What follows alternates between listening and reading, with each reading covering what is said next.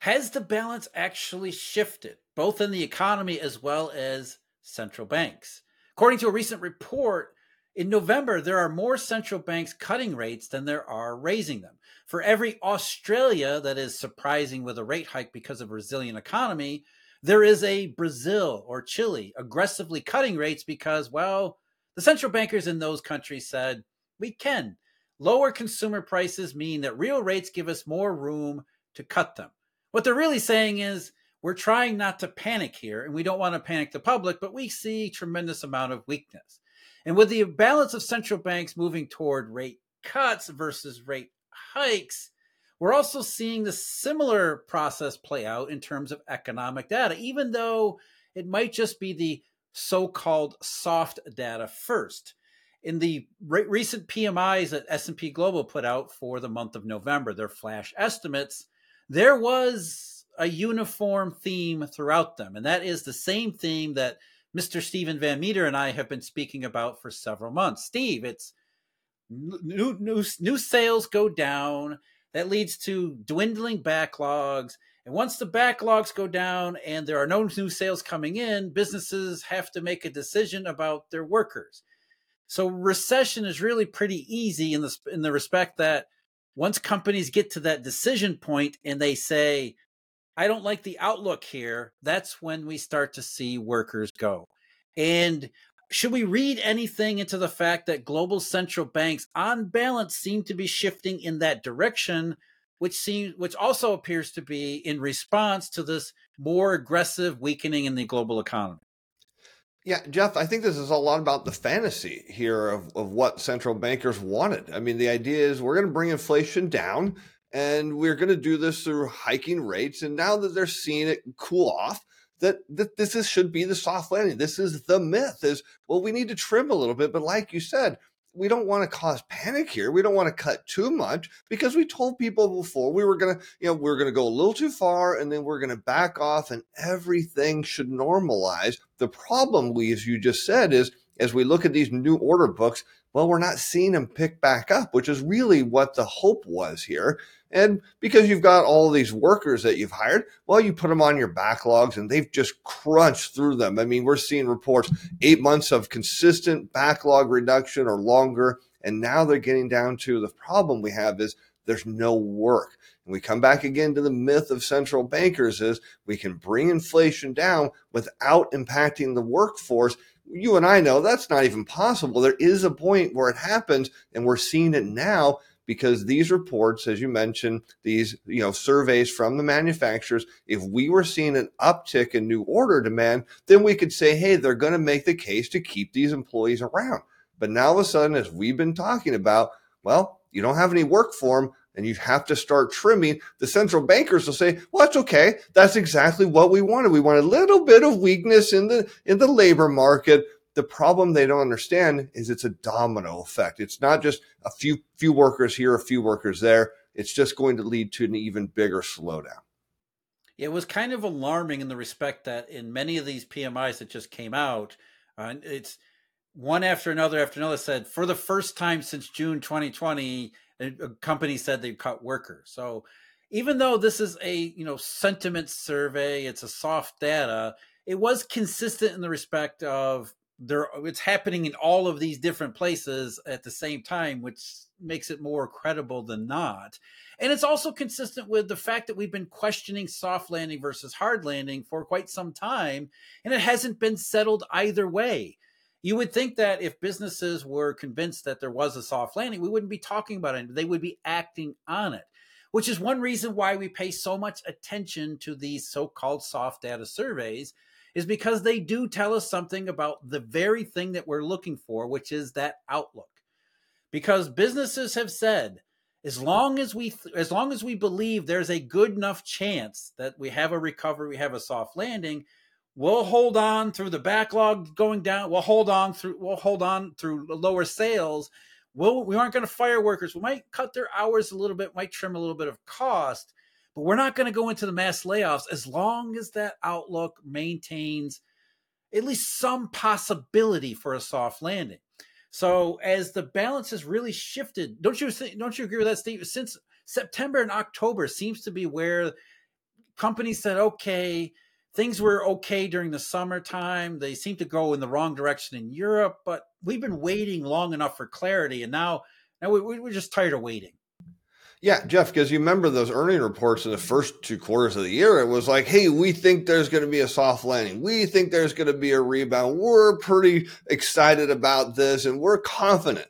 And then what, what do we start seeing in the third quarter now is, hey, wait a minute, you know, things just didn't kind of pan out the way we thought. Because if you're a manufacturer, as we're talking about right now, and you're thinking that there is going to be a rebound, but you don't see it in the new orders and you're kind of running out of backlogs, well, you can tell your workers, look, maybe we're going to build things, you know, partially or three quarters, you know, whatever part we can build out, build up our internal inventory. And then when the orders come in and they need the customizing, maybe the paint or, you know, whatever you know, things you need to do, you can quickly go put them on there and get them out the door. But you're not even hearing that. You're not seeing any sign that, hey, you know, we're willing to raise our own internal inventory because we really see that based on the conversations we're having with our partners, that they're, they're, they're just kind of in a bit of a soft patch. And as soon as they clear out, they're going to crank their order book up. We're not seeing any of that. Now, of course, Black Friday, we expect consumers are going to go out and spend. We know they're pinching pennies right now. So it's not an issue of what we're going to see here in the data,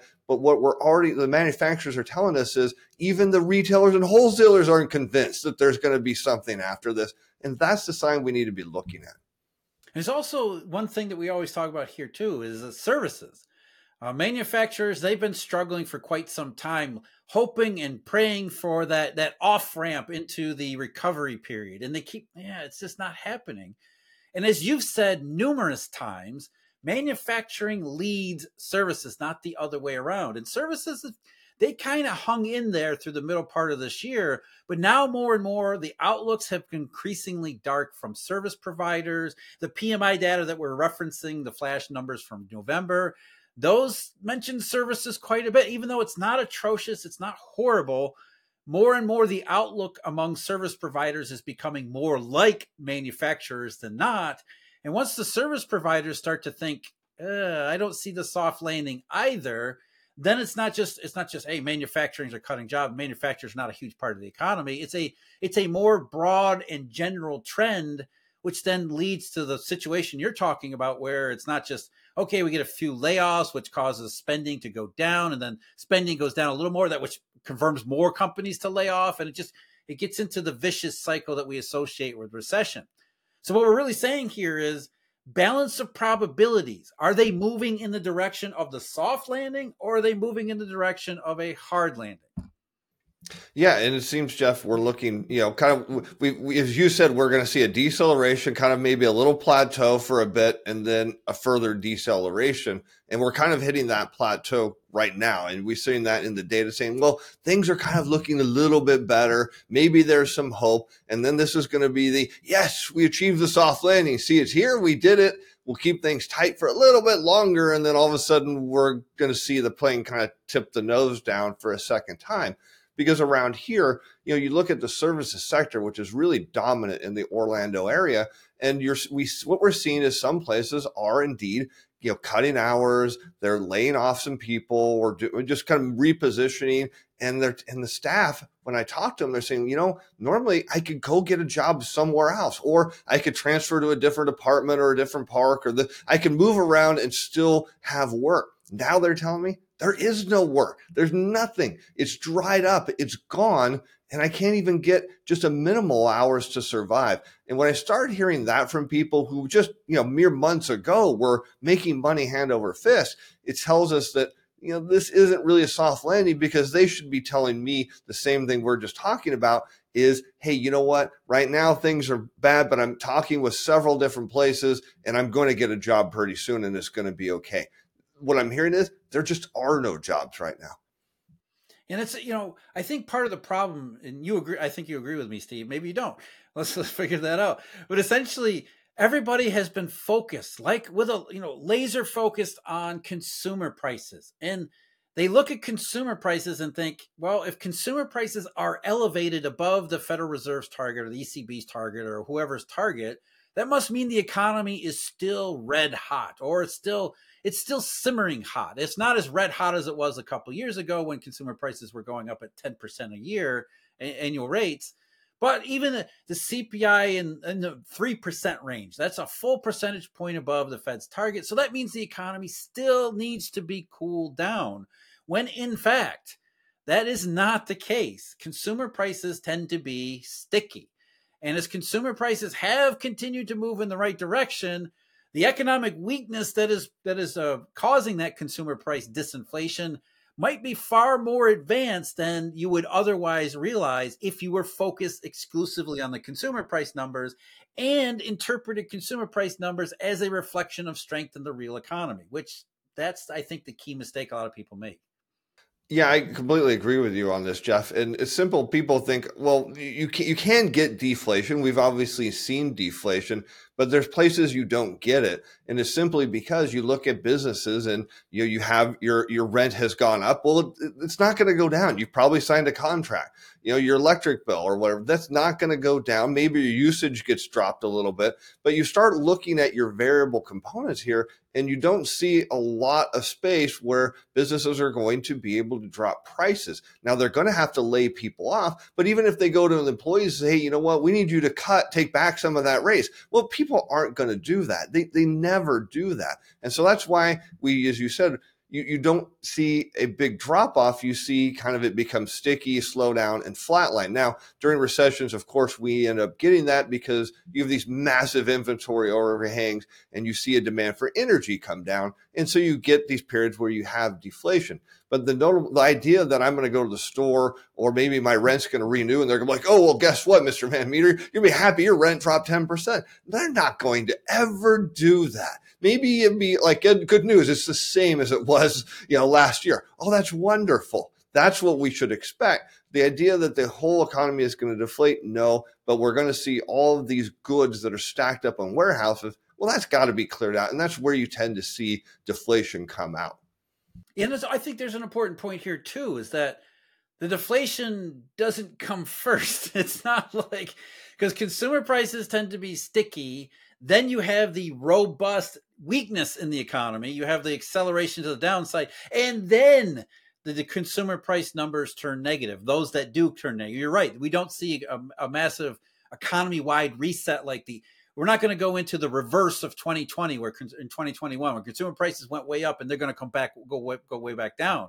Instead, what you see is that as the economy becomes worse, it gets into the recession part. That's when the negative numbers show up on the monthly C P I. It's not the monthly numbers and the C P I become negative first, and then oh, then the layoffs start. It's so if you're looking for the C P I to tell you where the economy is transitioning into that recession, You got, you're looking at a lagging indicator, which, of course, as we say all the time, that's just what the Federal Reserve and central bankers are doing. They're looking at a lagging indicator.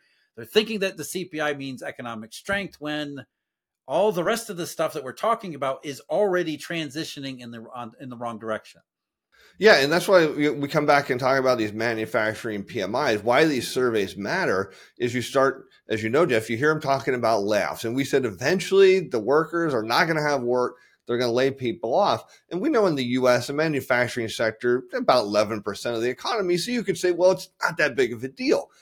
It is when you take someone, say, in the services sector who might be making minimum wage versus someone who's making, you know, maybe eighty thousand a year or one hundred thousand a year. And now that person is on unemployment.